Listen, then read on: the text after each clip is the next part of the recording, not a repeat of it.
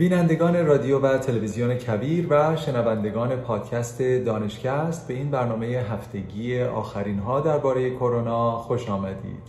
نظام الدین میساقی هستم و سرفرازم که مثل هر هفته با من همدل و همراه هستید که آخرین ها رو با هم مرور بکنیم. امروز یک شنبه 13 تیر ماه 1400 معادل با چهارم جولای 2021 هست برای عزیزانی که شاید ندونن. امروز روز استقلال آمریکاست روز تعطیل هست و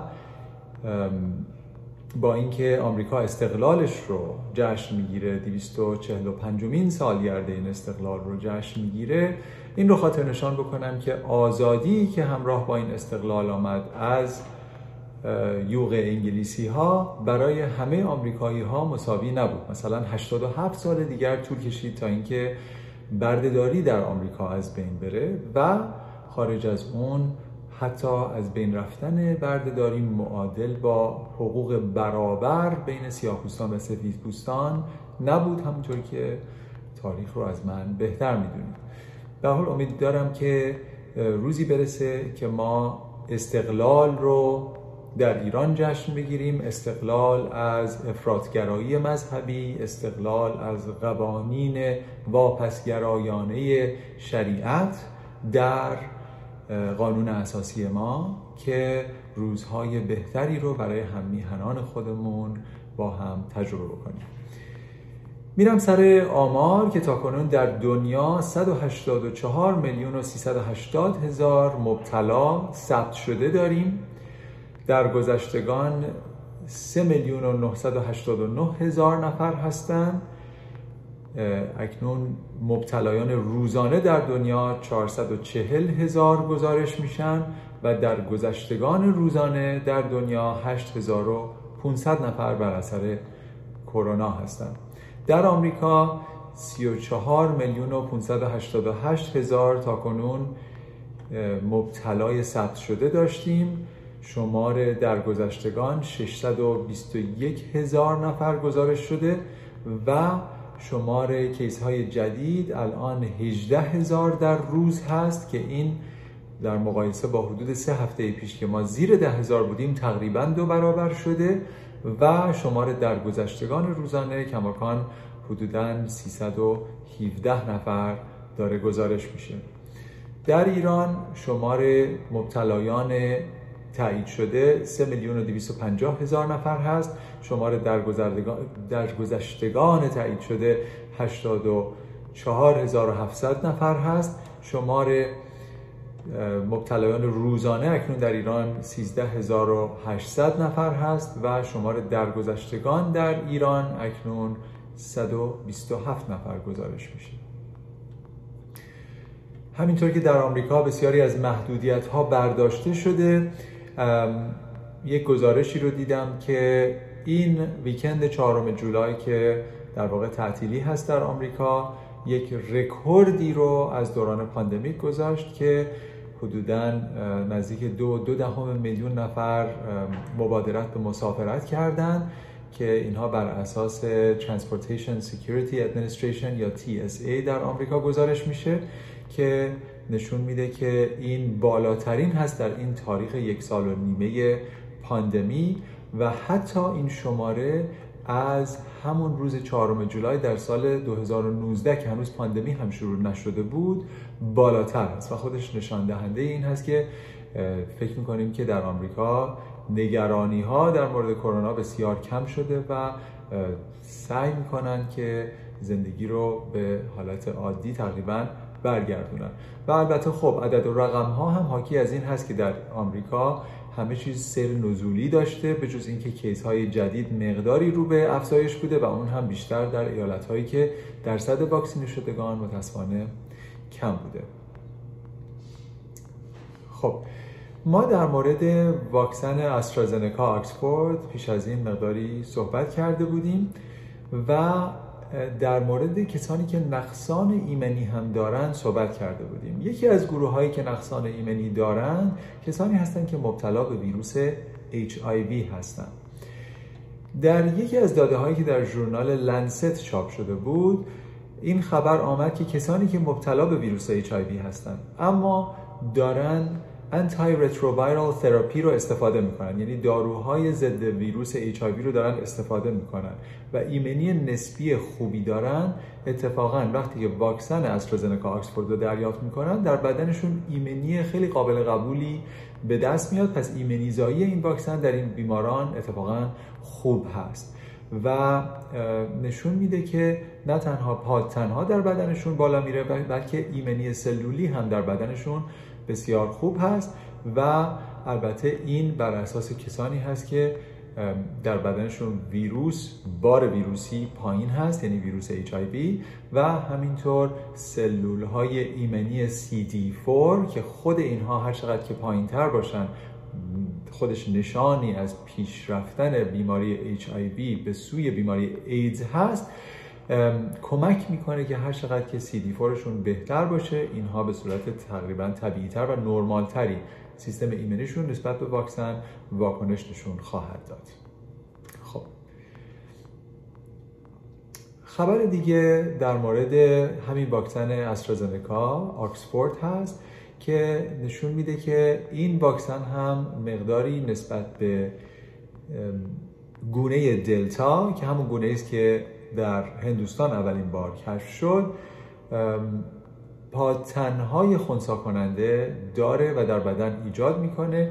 اینها رو در ژورنال لنست پیدا کردم چون پیش از این در این مورد صحبت کرده بودیم. که واکسن های mRNA یعنی فایزر و مدرنا هر دوتاشون گفته بودن که ما نسبت به گونه دلتا نگرانی زیادی نداریم. الان این رو اضافه بکنید که آکسفورد استرازنکا هم میگه که ما خیلی نگرانی نداریم و نشون میده که اینها تایترها یعنی درصد پاتنهای خوبی در بدن ایجاد می‌کنن که نسبت به اون گونه هم می‌تونه مقاومت داشته باشه.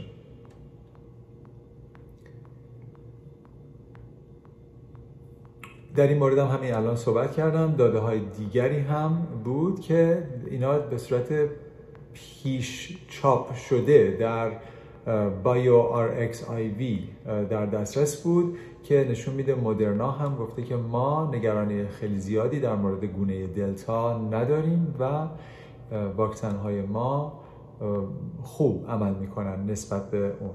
برای همین این خودش کمک می‌کنه.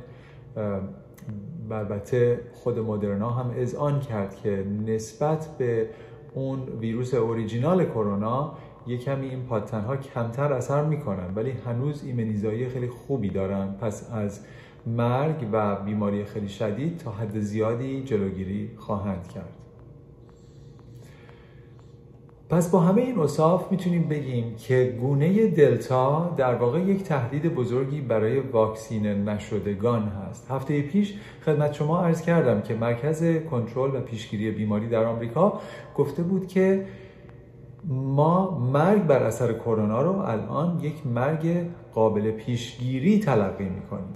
و الان مشکل این هست که چون دلتا خیلی زودتر از یک نفر به دیگری منتقل میشه و شیوع ویروس خیلی سریع هست اونهایی که واکسینه نشدن متاسفانه در معرض این خطر خیلی زیاد قرار دارن. خانم دکتر روشل والنسکی که رئیس مرکز کنترل و پیشگیری بیماری هست. یک هشدار خیلی شدید نسبت به کسانی که واکسن نزدن داد و گفت که ما داریم می‌بینیم که مبتلایان جدید تعدادشون در آمریکا الان دو هفته است که سیر سعودی پیدا کردن و بر اساس ایالت به ایالت و بر اساس درصدی که اونها واکسینه شدن خیلی قشنگ می‌تونیم پیش بینی بکنیم که در کدوم ایالت ها این عددها داره بالا میره و در کدوم ایالت ها این عددها بالا نمیره. و ایشون گفتش که من انتظار دارم که در هفته های آینده رشد گونه دلتا بسیار بالاتر از رشد گونه آلفا یا همون گونه انگلیسی خواهد بود. یک سوالی که خیلی از ما میشه این هست که حالا ما واکسن زدیم دو تا واکسنمون هم زدیم. چقدر طول می‌کشه که این بریم شاید بخوایم واکسن رو دوباره بزنیم یا این ایمنی در بدن ما میمونه؟ راحت ترین جواب این هست که این جواب تحقیقا دانسته نیست و هنوز داریم مقداری داده ها رو جمع می‌کنیم که ببینیم تا چقدر این ایمنی مانا خواهد بود. اما در یک گزارشی که در ژورنال نیچر طبیعت چاپ شده بود می‌گفت که واکسن های فایزر و مدرنا به نظر میاد که یک ایمنی خیلی قابل پیش بینی در بدن ایجاد می‌کنن که ممکن هست سالها در بدن بمونه. و این رو بر اساس داده هایی داشتن که اینها از کسانی که از اون اول توی استادی ها بودن که الان بیش از یک سال هست که اونها رو دریافت کردن. اینها رو دارن دنبال می‌کنن و یک سری سلول های ایمنی در بدن ما هست که ما بهشون میگیم memory cells. اینا لمفوسیت های بی هستن که میگه که اینها رو وقتی شما در آزمایشگاه به چالش می‌کشید با ویروس کرونا نشون میده که اینها حافظه ایمنیشون رو از دست ندادن و خیلی خوب هنوز می‌تونن ایمنیزا باشن در بدن. و خب این خیلی خوب هست برای اینکه هنوز یک سال که گذشته هیچ گونه علائمی از تخفیف در واکنش ایمنی در بدن دیده نمیشه. این برای کسانی هست که یا ویروس فایزر یا ویروس مدرنا یعنی تکنولوژی mRNA رو دریافت کردن. خب حالا می‌رسیم به یک خبری در مورد بارداری و حاملگی.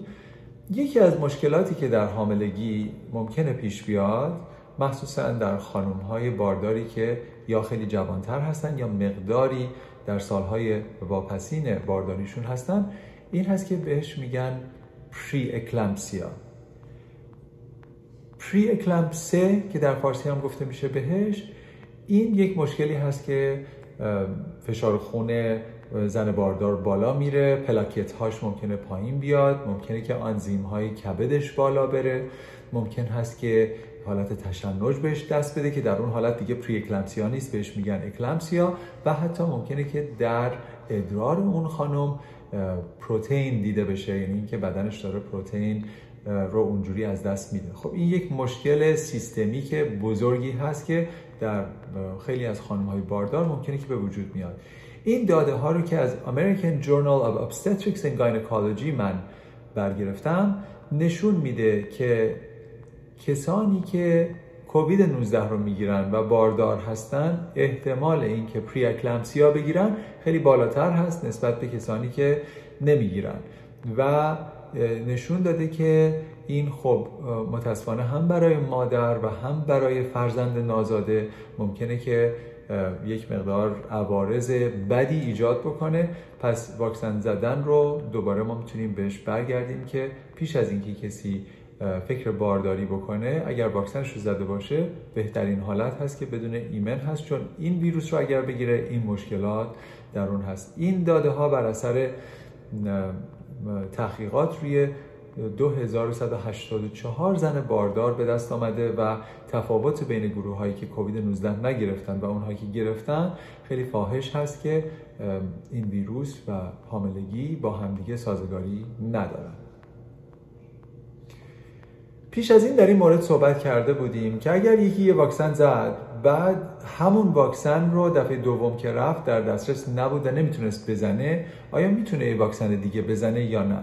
از نظر ایمنی شناسی یا امینولوژی من گفته بودم که به نظر می‌رسه که مشکل خاصی نباشه. چه بسا که در مورد بیماری های دیگه این اتفاق انجام این اتفاق شده و اشکالی نداشته. الان داده هایی در دسترس داریم که در Lancet چاپ شده بود که نشون میده که اگر شما بیاید و واکسن فایزر و واکسن استرازنکا آکسفورد رو با هم میکس بکنید. یعنی که یک دوز اولی این باشه و دوز دومی اون باشه.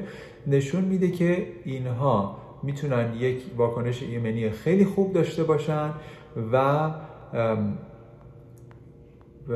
حتی شاید بهتر باشه از کسایی که هر دو تا دوز و یک گونه رو یک جور واکسن رو دارن در میارن یا استفاده می‌کنن. و خب این خبر خوبی هست برای اینکه بعضی وقتا مشکل در دسترس بودن هست و بعضی وقتا هم این هست که اگر ببینیم که یکی از واکسن ها نسبت بعضی از گونه ها ممکنه بهتر عمل بکنه ولی ما اولین واکسن رو یه جور دیگه زدیم اگر واکسن دوم رو عوض بکنیم مشکل بزرگی نه تنها برامون پیش نمیاد بلکه ممکنه که یک ایمنی خیلی قابل قبول یا بهتر از دیگران هم در بدنمون ایجاد بشه. خب خبر دیگه در مورد یک نظرسنجی بود.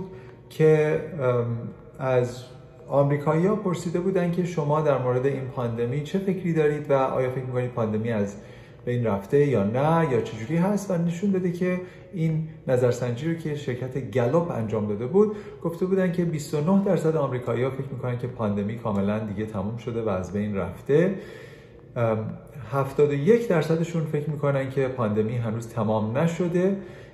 از نظر باورهای سیاسی اونایی که محافظه کارتر هستن و ریپابلیکن هستن حدودا حدود بالاترشون 57 درصدشون فکر می‌کنن که ما بحران رو پشت سر گذاشتیم در حالی که حدود 35 درصد کسانی که حالت مستقل دارن و فقط 4 درصد دموکرات ها احساس می‌کنن که پاندمی الان تمام شده. اما حداقل 89 درصد آمریکایی ها الان باور دارن که الان پاندمی رو به بهبودی هست. این رو باور دارن که البته این بر اساس داده ها هم صحیح هست. مرکز کنترل و پیشگیری بیماری خانم دکتر روشل والنسکی توضیح دادن که گفتن ایالت ها خودشون می‌تونن در مورد ماسک زدن یا ماسک نزدن تصمیم بگیرن و یک سیاست کشوری یا فدرال برای ماسک دیگه دنبال نخواهد شد. و البته خب ایشون دوباره گفتن که کسانی که واکسن کاملا زدن و دو هفته از واکسن آخرشون گذشته اونها هستن که نباید ماسک بذارن. ولی از موقعی که CDC گفت ماسک نزنید غیر واکسن زده ها هم همه ماسک رو برداشتن و وارد میدان شدن. و خب این یک مشکل بزرگی هست. این در صورتی هست که سازمان بهداشت جهانی میگه که الان همه هنوز باید ماسک بزنن و دلیلشون هم واضح هست. برای اینکه شما خیلی راحت نمی‌تونید تایید بکنید که کی واکسن زده و کی نزده و تا اینکه به یک عدد و رقم ها و درصدهای بهتری از واکسینه شدگان برسیم هنوز سازمان بهداشت جهانی فکر می‌کنه اگر همه بخوان بزن... ماسک بزنن این می‌تونه کمک بیشتری بکنه برای پیشگیری از شیوع بیماری. ما پیش از این در مورد ویتامین D مقداری صحبت کرده بودیم که ویتامین D به سیستم ایمنی مقداری کمک می‌کنه.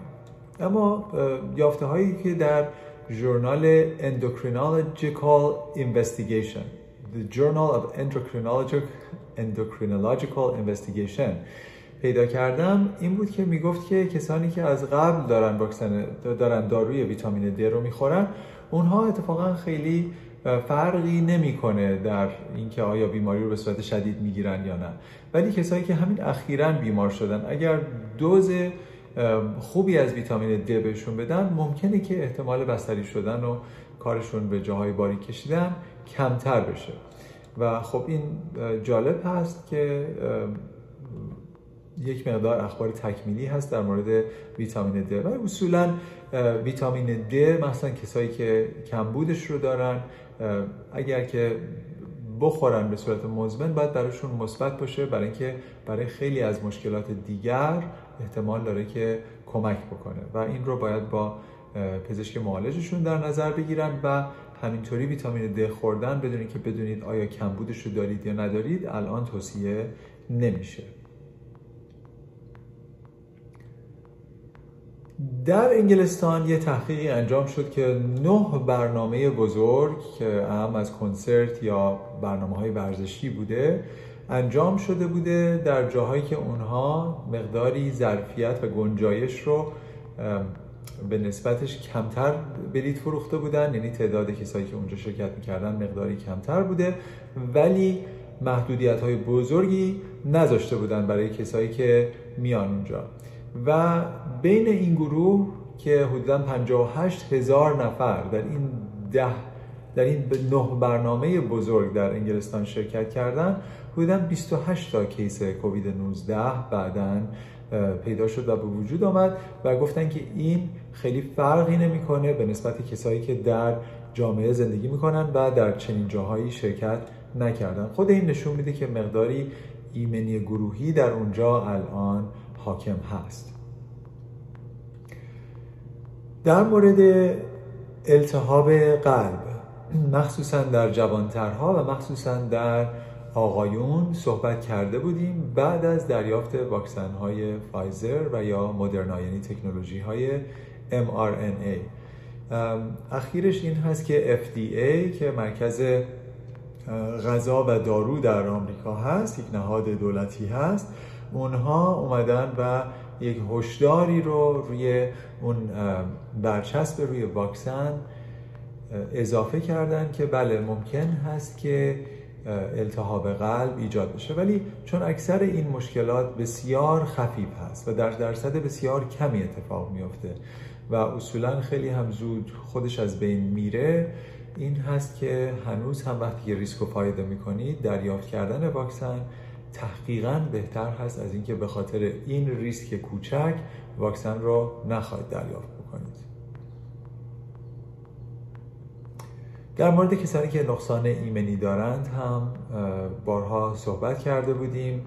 در آمریکا حدود ده میلیون آمریکایی هستند که به نحوی نقصان ایمنی دارن. حالا یا از طریق HIV یا از طریق مشکلات ژنتیکی و یا از طریق داروهایی که باید به صورت مزمن مصرف بکنن به خاطر بیماری های خود ایمنی. اینها همه ممکنه که مشکلات نقصان ایمنی داشته باشن. و برنامه این هست که اگر این افراد واکسن هم بزنن در بدنشون ممکن هست که ایمنی خوبی ایجاد نشه و اونها مقدار زیادی وابسته به من و شما هستن که ماها که در جوار اونها قرار می‌گیریم واکسینش شده باشیم و میزبان خوبی برای ویروس نباشیم که انتقالش بدیم به این افراد.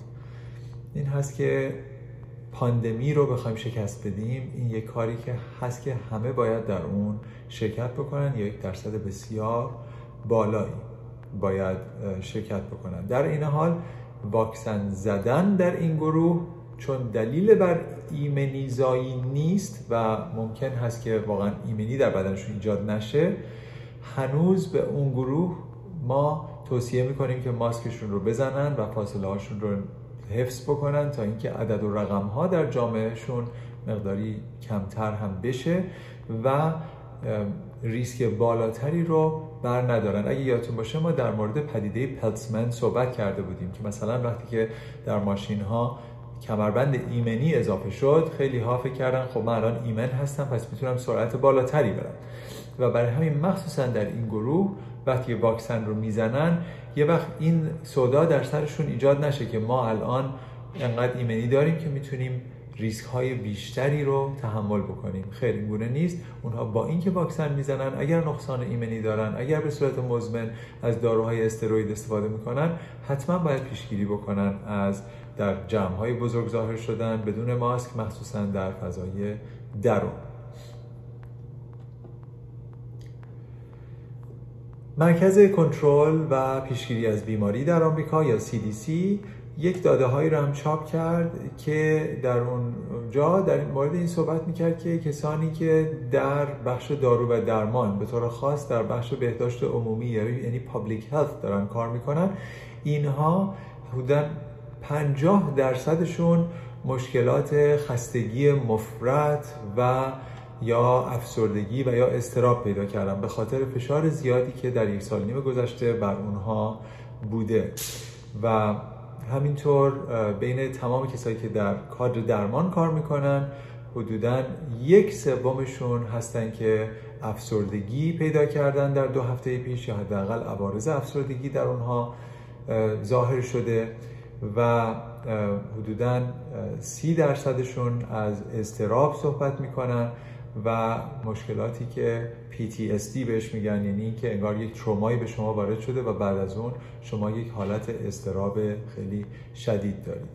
در حال پاندمی رو به اتمام هست. اتمام پاندمی مثل اتمام یک جنگ نیست که شما یک آتش رو امضا بکنید و از روز بعد اتفاقی نیفته. همونطور که پاندمی خیلی به آرامی شمار اعداد و رقمهاش آمد و رو به افزایش بود الان هم به آرامی مثلا در کشورهایی که دسترسی به این واکسن ها داشتن رو به تخفیف و سیر نزولی هست و این خبر خوبی هست برای کشورهایی که در این عرصه پا گذاشتن و دسترسی داشتن به واکسن ها.